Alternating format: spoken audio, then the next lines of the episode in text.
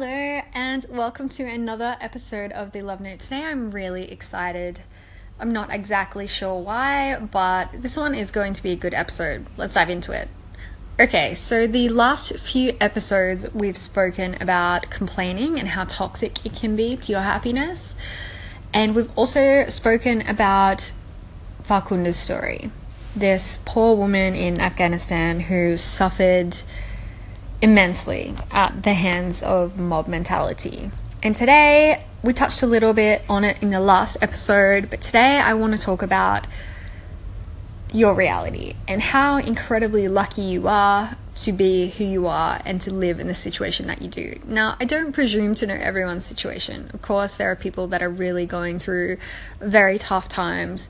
But I think when we compare it to, say, Farkhunda, for example, or some of the poor women in Afghanistan who have their noses cut off or are beaten every day, many of us are incredibly lucky to live the lives that we do, and I don't think we fully appreciate that.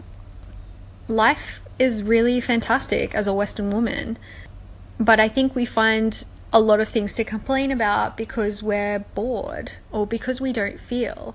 The reality is, your reality is absolutely incredible, and people would kill to have your life. So let's focus on maximizing your life as much as we can to get maximum happiness. That's what life's all about.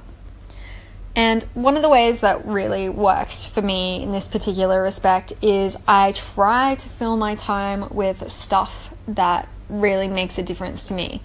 And I always seem to delay getting on the mat to do yoga, but as soon as I do it, I feel so incredible. And it's just getting over that hump of starting something, doing something, and swapping it for something that's less important, less good for you, like scrolling on social media and doing the things that you're really excited about, things that make you feel great. And if you don't have things that make you feel great or make you feel excited, let's figure out why. Let's figure out what excites you. Let's stop wasting time. You only have a small amount of time on this planet. Let's try a bunch of different stuff and see if anything ignites a flame in you. And if it doesn't, well, you keep trying until you find something. I'm setting you a challenge today.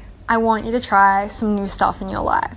Whether that's studying something on Udemy or you want to start listening to a new podcast about something completely off the map, like neuroscience or something.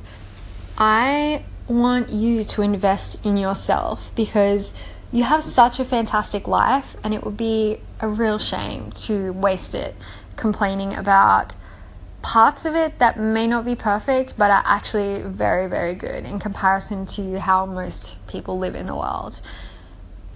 Okay, that's my rant done for today. Next week, I just read an incredible book about how the brain works and productivity, and there was some really interesting stuff in there that I wanted to share with you. So, next week, I'm going to cover a bunch of these t- trips. Shall I say that again?